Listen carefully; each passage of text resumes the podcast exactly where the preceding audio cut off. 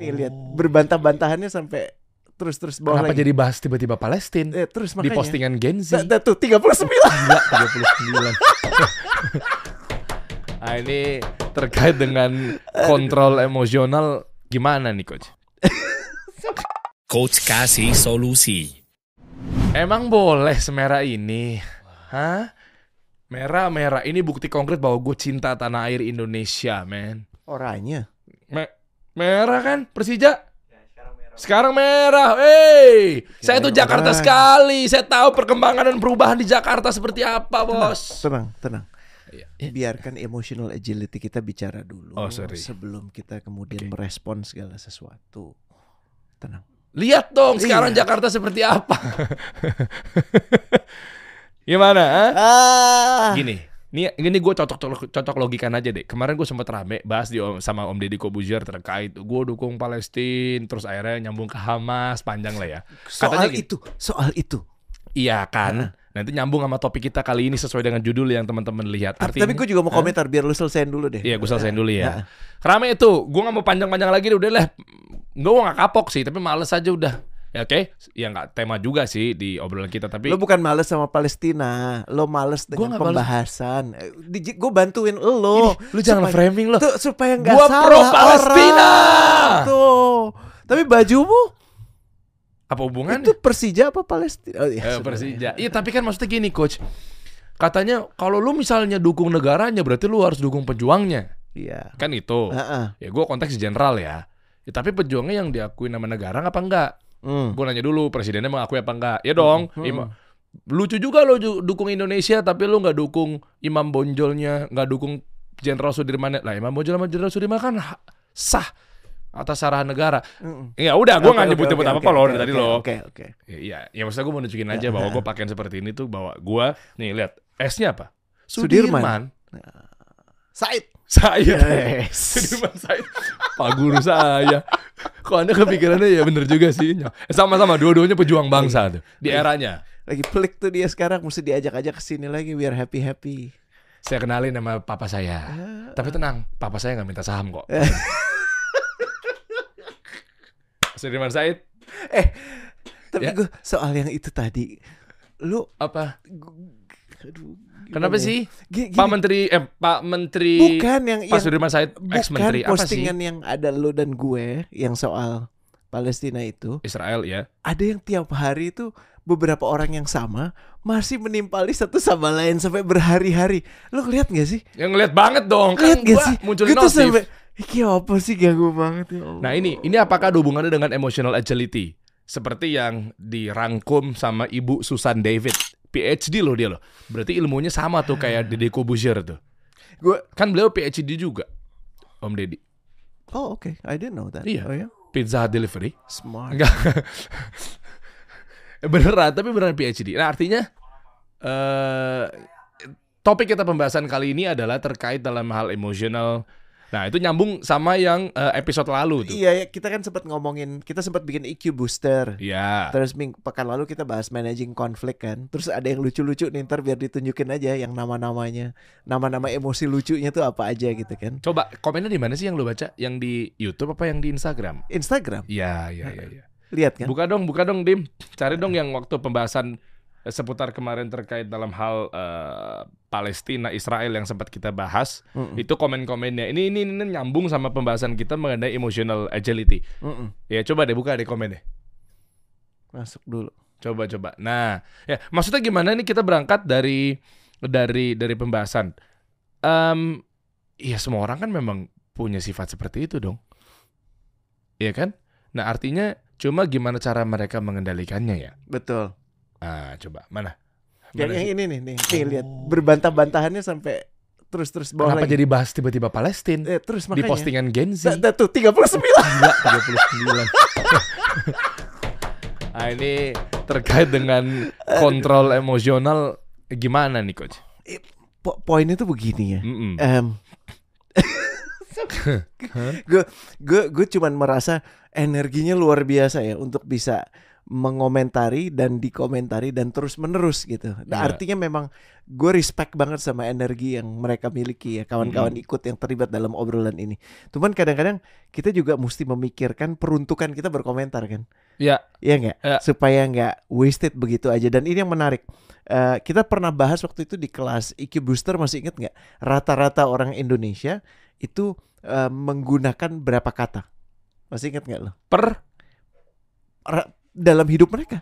dalam hidup mereka. Ha-ha. Ini nanti pembahasan ini, nih coba maaf gue potong, akan nyambung ke ranah karir dia, ke bisnisnya dia Semua. gitu. Gue cuma Misalnya mau- dengan orang pendek berarti kata-katanya itu berarti ternyata dia nggak kooperatif dalam menjalankan karirnya gitu, bukan? kata-kata kayak misalnya sekarang kan kita menggunakan kata Iya, iya. sekarang saya menggunakan kata gitu kan. Ya suku katanya itu ada lima. Iya kan misalnya. ada lima Eh, gitu kan. eh, eh. Orang Indonesia secara rata-rata Mm-mm. itu eh, dalam seumur hidup mereka, seumur hidup mereka menggunakan berapa kata? Udah, gue nanya dulu kalau deh. Ngitung amat gue. Nah, ini makanya ini menarik banget buat Ah. buat jadi bahan referensi kita dan gue gue janji gue akan make pointnya. Oke. Bahasa Indonesia itu sekarang ada 118.000 ribu kosakata. Ya kita memang banyak. 118.000 ribu itu termasuk sedikit loh, karena bahasa Inggris tuh hampir dua tiga kali lipatnya, Loh, hampir 300 ribu. Kenapa bahasa Indonesia terkesan lebih panjang dibanding eh, bro gimana hari lo baik? Inggris enak, hasil going. Ya udah. it going gitu kan. Hah? Bukan masalah panjang pendek ya, karena itu bagian mekanika penggunaan kata-kata. Hmm. Tapi yang gue maksud adalah jumlah suku kata. Suku kata dalam bahasa Indonesia itu ada sekitar 118 ribu dibandingkan bahasa Inggris yang hampir 300 ribu. Oh. Jumlah kosakatanya. Malah Tapi banyak yang ya. kita pakai dari 118 ribu itu hanya 4 ribu. Yang artinya kurang dari 4 persennya. Hmm. Ngebayang nggak? Mm-mm. Jadi lo ngebayang nggak kemam kata-kata dalam bahasa Indonesia itu ada 118 ribu. Jadi kalau kita mau menggunakan semua tentunya kita akan lebih ekspresif nggak? Mm-mm. Iya, Hmm. tapi kita hanya menggunakan secara rata-rata 4000 kata.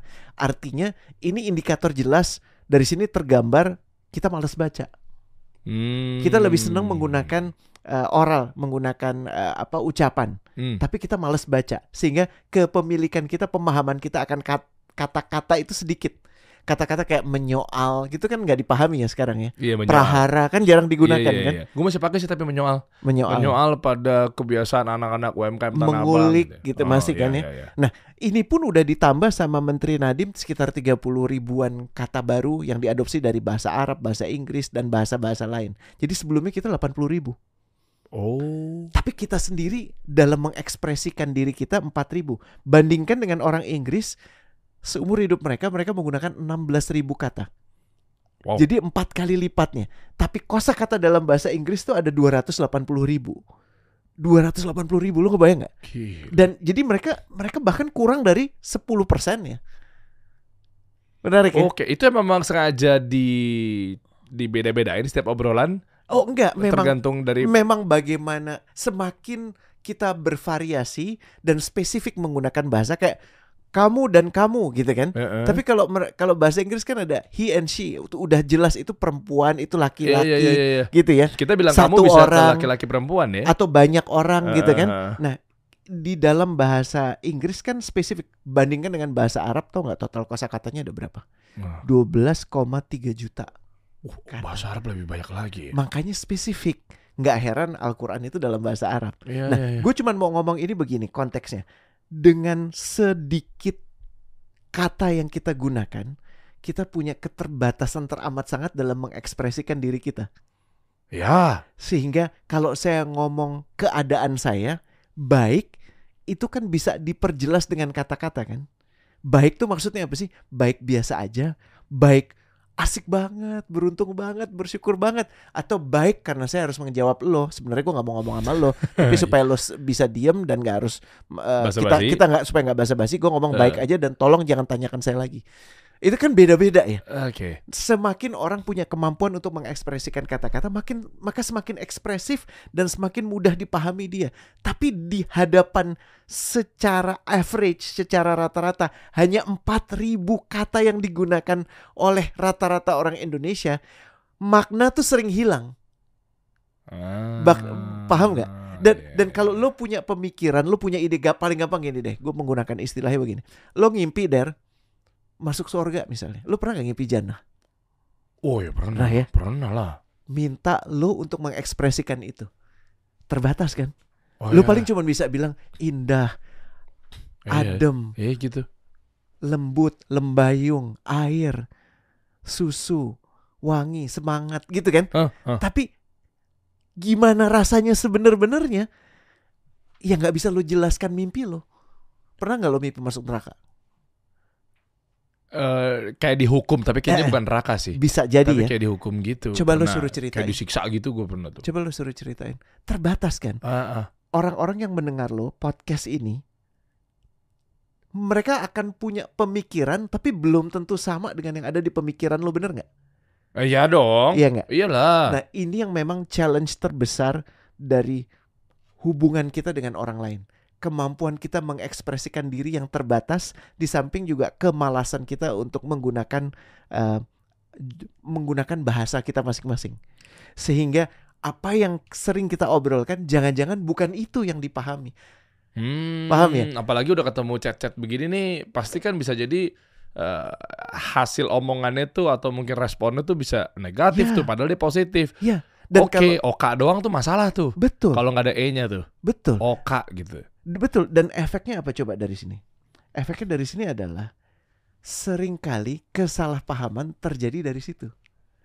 Hmm. Kesalahpahaman yang sebenarnya bisa diselesaikan kalau kita mempunyai emotion agility yang tinggi.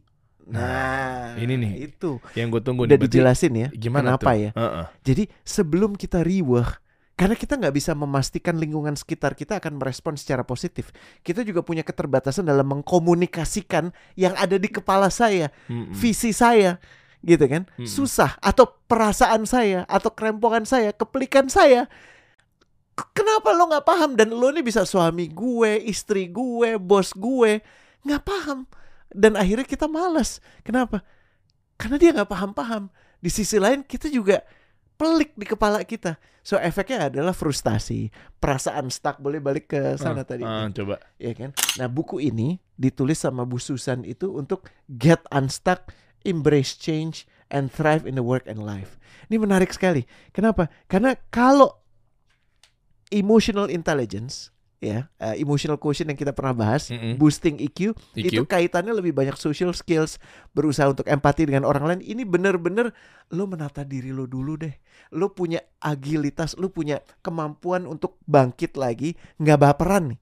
Kasarnya nih buku sebenarnya mengajarin lo gimana supaya nggak jadi baperan di dunia yang semakin cepat, yang semakin membuat lo sulit memahami dan sulit dipahami.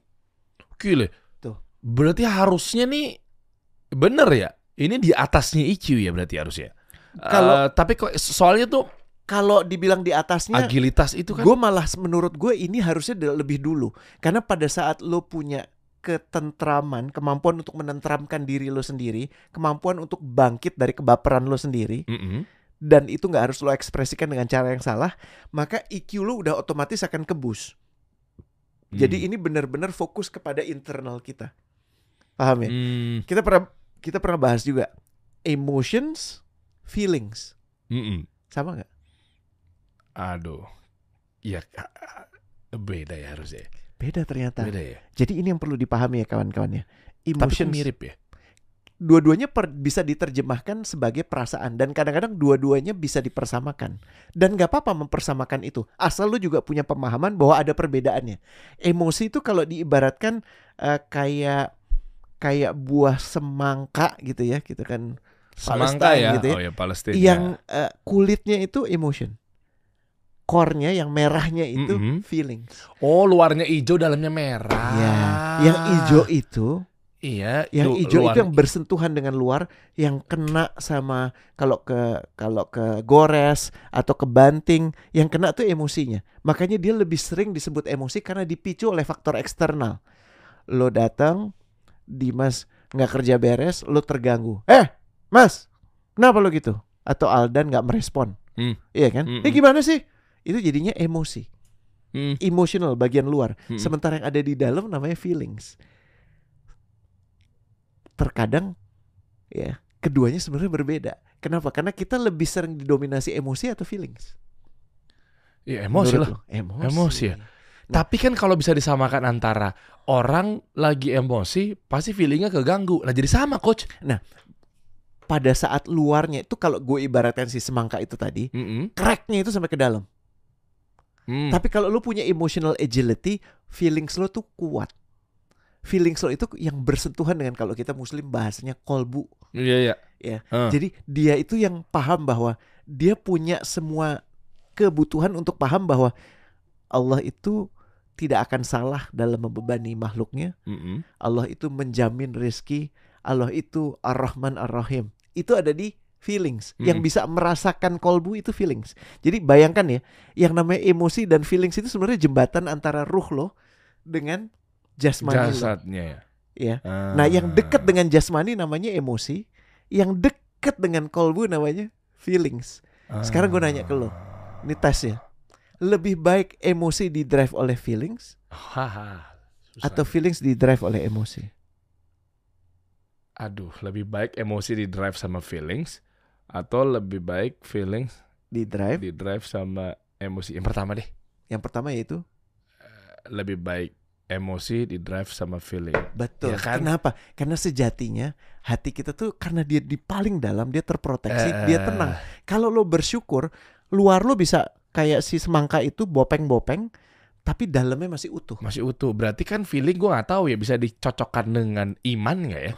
Diperkuat oleh iman. Diperkuat oleh iman. Masuknya kan Iya. ke kolbu kan. Soalnya tadi makanya, nah, Nah. gue suka fundamental, gue suka dasar, gue suka Yes. core. Jadi ketika tadi gue jawab yang pertama, Yes. artinya feeling pasti lebih menguatkan itu tuh. Yes. Jadi di Hmm. sini sebenarnya prinsip pertama yang diajarin di buku ini adalah fokuslah pada pengendalian feelings untuk kemudian bisa menyebar sampai ke emosi, bukan berusaha sekedar mengendalikan emosi. Mm-mm. Jadi yang sering kita dengar kan, "Ke- apa kabar lo? Ya lagi nggak enak. Jangan Iya iya iya semangat. Jadi apa kabar? Page, page, page. Oh, MLM kali ah. Betul kan? Solid. Nah, tapi dalamnya nggak begitu. Iya, iya. Jadi di sini benar-benar mengoreksi bahwa luarnya itu lo boleh bikin segala macam, tapi kalau kalau nggak dirasakan sama dalamnya itu wasted. Luar itu bisa menjadi asik kalau dalamnya udah bersyukur. Kalau dalamnya tuh udah bagus, ah. gitu. Jadi fokusnya itu pada penataan feelings, bukan emosi. Apalagi keli- sekeliling kita. Kan banyak sekarang yang menentukan hidupnya gue, senengnya gue, marahnya gue tuh karena lingkungan gue. Lah kalau lingkungan lo katrok, lo marah-marah terus gitu. Ah, itu bener. Paham ya? Ya. Jadi di sini nih powerful banget diajarin fokus ke feelings. Gila ini buat organisasi tuh ngaruh banget ya. Banget. Organisasi ya di kantor kita atau mungkin ya apa pun itu di perusahaan. Hmm. Ya kan cara kita menyikapi kalau gua kebayang ini dari level bawah sampai layer paling atas Mm-mm. tapi itu piawai memainkan feelings tuh Ya, da, apa feelings- malah jadi malah nggak saling melengkapi ya? Enggak juga. gimana diulangi, Bro? Misalnya gini, semua bagus masalah feeling kuat-kuatan. Tapi kan kalau kita bahas dari yang episode lalu, Kuat-kuatan maksudnya gimana? Bro? maksudnya gini, kita kuat dalam feelings satu ergon, organisasi 50 orang misalnya. Nah, Bagus nih semuanya nih, ya. Eh, emotional agility-nya bagus gitu. Mm. Artinya dia pandai memainkan feeling-feeling feeling gitu ya. feeling dia sendiri ya, bukan Iya. feeling Oh orang. ya, ya, ya, ya. Ya, Eh, tapi Karena ini fokusnya ke diri Iya. sendiri. tapi nyambung nggak ini sama lu bilang waktu yang episode lalu Mm-mm. eh, manusia itu butuh konflik. Oh, orang-orang yang ada di sini bukan berarti nggak berkonflik. Kita akan masuk ke poin kedua. Ah. Yang diajarin di buku ini adalah Aha. bahwa bagaimana kita mengambil keputusan berdasarkan values, bukan berdasarkan impuls. Hmm. Impuls tuh kalau gue lagi nggak suka sama dia, gue bikin perkara nih kan dia ada di sini, hmm, ngaco kan, sikat. Iya, iya. Nah, Anak itu jaksel, impuls. anak-anak jaksel tuh lagi tren banget kata-kata impuls itu. Impuls. Iya. Tapi kalau values, seandainya ada hal yang kira-kira nggak mirror valuesnya, ya lo sama gue nggak mirror valuesnya, orang-orang yang punya emotional agility tinggi, mereka tidak akan menuduh, mereka nggak akan main tunjuk, mereka nggak akan marah-marah, mereka justru akan ngajak lo ngobrol. Dan karena lo juga emotional agility-nya tinggi, Mm-mm. maka yang lo lakukan juga lo mencoba mendengarkan. Jangan-jangan bener nih orang. Hmm. Kenapa? Karena feeling lo stabil. Nah, eh, itu klunya feelingnya harus stabil dulu Yes. sehingga lu bisa tahu gimana cara bersikap. Ah, Oke. Ini ini emang emang unik sih. Tapi Hmm. ingat aja pembahasan ini yang penting nomor satu yang diomongin di sini adalah feelings bukan sekedar emosi, apalagi faktor eksternal. Jadi em- faktor eksternal bisa terjadi apa pun tidak sesuai dengan harapan lo, ya kan? Iya. Orang orang yang eh, orang yang lo harapkan melakukan sesuatu bisa bisa jadi tidak melakukan itu, ya. Tapi tidak serta merta ngedrive emosi lo. Kenapa? Karena emosi lo dikendalikan oleh feelings lo. Dan feelings lo mengatakan tenang aja, relax. Semua ada peruntukannya. Semua indah pada waktunya. Hmm. Gue baik-baik aja. Itu feelings. Tapi bukan kebalik. Emosi mencoba ngedrive feelings. Solid gitu ya, atau Iya. baik gitu kan. Iya, iya, Ya kan, kita baik, bisa, bisa, bisa. Tapi feelingsnya masih ragu. Nggak jadi. Namanya toxic positivity. Nggak masuk di sini. Oh, jadi mengedepankan emosi ketimbang itu mengedepan mainkan. memaksakan emosi bukan Ah. cuma mengedepankan emosi. Pak bos ingin setiap kali dia masuk kantor semuanya semangat. Dan dalam mata dia semangat itu adalah orang terlihat bergegas teriak-teriak. Kan nggak selalu Tapi begitu. Orang kan bisa kosong. di depan laptop semangat kan? Heeh, Bisa kan? heeh, Orang tidur pun karena kelelahan dia sema- semangat kerja. heeh. Jadi dia sekarang semangat tidur. ya, jadi Iya. toxic positivity itu musuh nomor satu emotional agility. Memaksakan positivity tanpa memberikan gambaran kenapa lo mesti positif, sehingga orang positifnya itu palsu, fake positivity. Eh, eh, Ya eh. kayak cosplay happiness kalau di lini masa kan banyak ya. Iya, iya, Kayaknya iya, gue paling happy pasangan gue dan gue yang paling indah, ya kan yang lainnya cuma dah gitu kan. Iya, iya. Nah itu Ah, ingat oke. ya. Oke, ini kalau dibahas eh, detail tuh sebenarnya kalau lewat Zoom gitu asik tuh karena kita juga harus tahu ya kan daripada satu arah menariknya kalau gua nggak tahu lu punya ramuannya nggak Eh, teman-teman juga harus ikut serta gitu sehingga dia tahu gimana cara mengendalikan feelingsnya dia Pas emosinya banget. dia Ini ketiga nih justru poinnya. Eh, Bahwa eh, di dalam sini tekniknya namanya muraqabah sebenarnya kalau kita sebagai muslim. mm-mm. ya teknik untuk gabungan antara refleksi kontemplasi Ya. Dan di sini observasi feelings itu ada tekniknya dan gimana kita bisa benar-benar merasakan eh, ap- sebenarnya feelings kita apa sih kita tuh lagi pelik atau kita lagi bersyukur atau kita sebenarnya baik-baik aja karena jangan-jangan kita sebenarnya baik-baik aja cuman karena terus-menerus ngelihat berita yang kayaknya kat, yang terus-terus katro terus kita jadi dalamnya ikut juga keganggu gitu nah makanya dalam periode ini yang paling bagus adalah gimana kita bisa punya kemampuan untuk tahu bahwa kita tuh terlindungi. Feelings kita tuh yang paling connect dengan yang namanya kolbu kita. Dan paling penting modalnya adalah bersyukur dulu di situ. Oh. Gitu. padahal yang nulis kan ya mungkin bukan muslim ya Mm-mm. karena kan orang dari Amer- Amer- Amerika Dia dari Harvard. Harvard oh Harvard. wow Bukan, hampir dipastikan bukan. Tapi menurut gue Iya, ada tapi kan beberapa maksudnya ajaran dia iya yang relate banget untuk kita menata emosi. Jadi kita belajar bahwa kita punya emosi. Karena ini sekarang yang sulit banget ya. Kenapa? Kayaknya kalau sedih tuh nggak boleh. Hmm. Iya kan? Hmm. Marah tuh nggak layak. Padahal sedih dan marah tuh kan bagian dari emosi. Emosi itu apa? Keadaan, bukan ketetapan. Tapi pada saat lu merasakan emosi itu kan lu absolut merasakan emosi itu. Bener gak sih? Ah. Kalau lu sedih kan lu sebenarnya sedih. Kenapa kok sekarang dipaksa bahwa lo nggak boleh tampak sedih?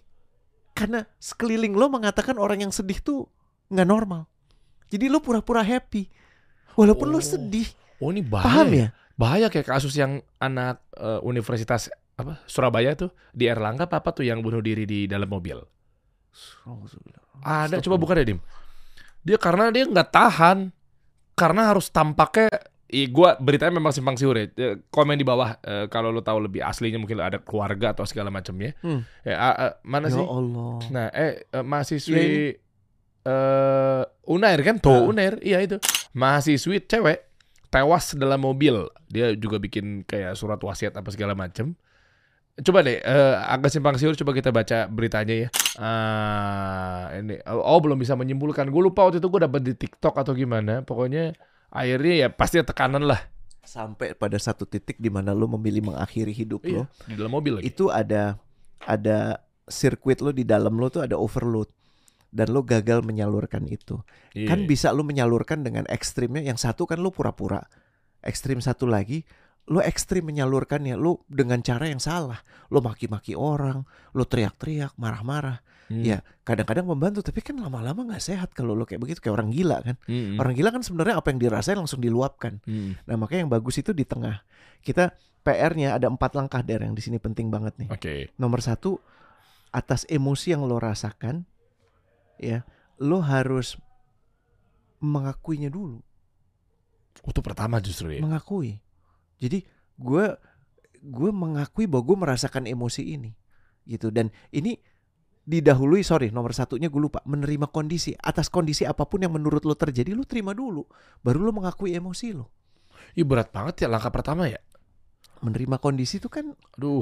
bagian dari keimanan sebenarnya bahwa Iya. nggak ada yang salah dalam hidup ini, ya kan? Yang salah adalah cara pandang kita tentang hidup bahwa eh, sekarang bisnis masih begini-begini aja. Lo coba tarik mundur pada saat lo mau mulai kasih solusi dulu, nggak ngebayang akan sama Dedi gitu kan? Iya. Nggak ngebayang udah bisa mencapai satu juta, nggak ngebayang, Hmm. iya kan? Tapi kalau waktu itu lo mengatakan ya udah udah 25 kali taping masih begini-begini aja udah deh. Hmm. Paham ya? Iya. Jadi menerima kondisi dulu bahwa masih begini-begini aja. Kedua, lo mengakui emosi lo. Apa emosi yang lo rasakan? Emosi itu masih ingat yang di luar ya. Hmm. Tapi tambahan yang ketiga nih, ya. Ketiga, lo mempertegas feelings lo sebenarnya apa? Karena feelings itu nggak akan jauh-jauh dari kebersyukuran, ya, Hmm. kebermanfaatan. Nggak akan jauh-jauh. Cuman itu yang sering ketutup sama emosinya. Eh, gitu itu yang kadang-kadang kita Oke. suka miss gitu dan bagaimana kemudian kita bisa moving on terakhir moving on tuh bahwa ini bagian dari dinamika hidup beruntung gue merasakan emosi marah dan nggak baal baal tuh kebal. kebal Eh, nggak punya emosi Iya. ya kan atau ya udah deh udah ini permainan ini kita hentikan aja gue bunuh diri akhirnya Hah. itu kan yang bahaya ya Kalau kita bikin satu eh, private konsultasi kayak kemarin kayaknya asik tuh coach. lucu Iya lucu tapi ya. jangan banyak-banyak Uh, Iya. gue pengen banget case yang dibahas Heeh. dan siapa tahu case-nya bisa diangkat di sini. Bener. Soalnya ini kan Ya. terkait dengan hal lo menceritakan bagaimana kondisi lo. Mm. Kalau tulis di kolom komen, ya maaf ya, mungkin bahaya banget. Mm. Takutnya mungkin ada Orang orang-orang punya interpretasi yang salah. Iya, takutnya ada orang kenal sama lo dan seterusnya yang ujung-ujungnya mungkin atau mungkin orang tua lo, keluarga lo lihat gitu kan. Mm. Terus lo nuang itu malah bahaya. Gua nggak tahu udah sampai di level toksik apa enggak. Mm. Tapi kalau kita kayak kemarin yang eh, private cerita ya kan eksklusif di malam hari, Mm. di saat lagi kondisi tenang, ah, lo Mm. keluarin itu kenapa? Mm. Nah, mereka juga kan saling komit di dalam malah ada yang doain. Mm. Nah, enaknya tuh ketika kita ngobrol Lucu tuh. secara Zoom tuh asik banget gitu. Boleh. Ya, Kita boleh buat kan? seperti itu dan Heeh. ini benar-benar uh, diniatkan karena lo butuh untuk tahu mekanika ini Iya. dan gue justru kita mintanya imbalannya adalah uh, lo kasih kasih ke feedback gitu Hmm, teknik-teknik yang nanti akan diberikan apakah bermanfaat atau Betul. enggak, gitu. Ini ada hubungannya nggak yang ada di buku lo ini? Kan Selalu- kemarin di EQ Booster itu kan Iya. eh, banyak banget yang mereka terbentukan dengan adanya kita Zoom minar pada Heeh. malam hari itu. Heeh. Ternyata panduannya mereka bawa ini. Iya betul. Pantesan nyambung tuh. Yes. Coach, beda dong. Itu yang gue rasakan yang barusan lo terangkan itu ternyata ada di halaman Ada. sekian loh gitu kan. Ini juga sama sebenarnya. Gue Iya. menggunakan buku ini juga sebagai referensi buku Your Your Career Workbook. Karena Eh, eh, sebelum kita bahas external problem yang kita nggak kendalikan, mm-mm. lebih baik kita bahas internal problemnya. Itu yang Iya, dimaksud sih. iya, iya. Gitu boleh. Iya, seru. Kirim kalau lo tertarik nanti kita coba buatkan yang eksklusif tuh maksudnya nggak usah banyak-banyak ya. Kita bahasnya case per case. Dan Betul. gue juga pengen belajar untuk buku selanjutnya. Betul. Ah, cakep. Dan teman-teman yang kemarin udah punya bukunya itu mungkin eh, bisa lanjut ya. Jadi tanpa eh, ada bundling buku. Mm-mm. Nah, tapi sangat disarankan pastikan teman-teman setelah gabung yang kemarin mungkin gak sempat ikutan EQ Booster. Ada Nah. rekamannya lo masih bisa daftar di kelasnya untuk nonton rekamannya. Ah ya, Hmm. betul. Nah, kalau yang sekarang yang baru lagi sekarang mengenai emotional agili- eh, Agility. agility. Nah, itu pakai ini juga asik juga Boleh. tuh kita bahas. Boleh. Ya, coba Ya. dicek di description box di bawah tuh. Nanti itu banyak tuh penjelasan-penjelasannya ada eh, seperti apa pendaftaran dan lain sebagainya. Mm-mm. Kita bahas sembari komen-komen dulu aja yang tipis-tipis. Nanti perkara tentang keprivasian Anda ada di webinar aja. Bismillah. Ya, bismillah ya teman-teman. Thank you ya. Kita ketemu lagi nanti kita Ya. bahas di next week ya, coach. Sampai jumpa di lapangan sepak bola. Oh, oh, mau main. Emang hari saya Jakarta, Bang. Gua tahu perubahan Jakarta seperti apa, coach. Satu bener-bener. Coach kasih solusi.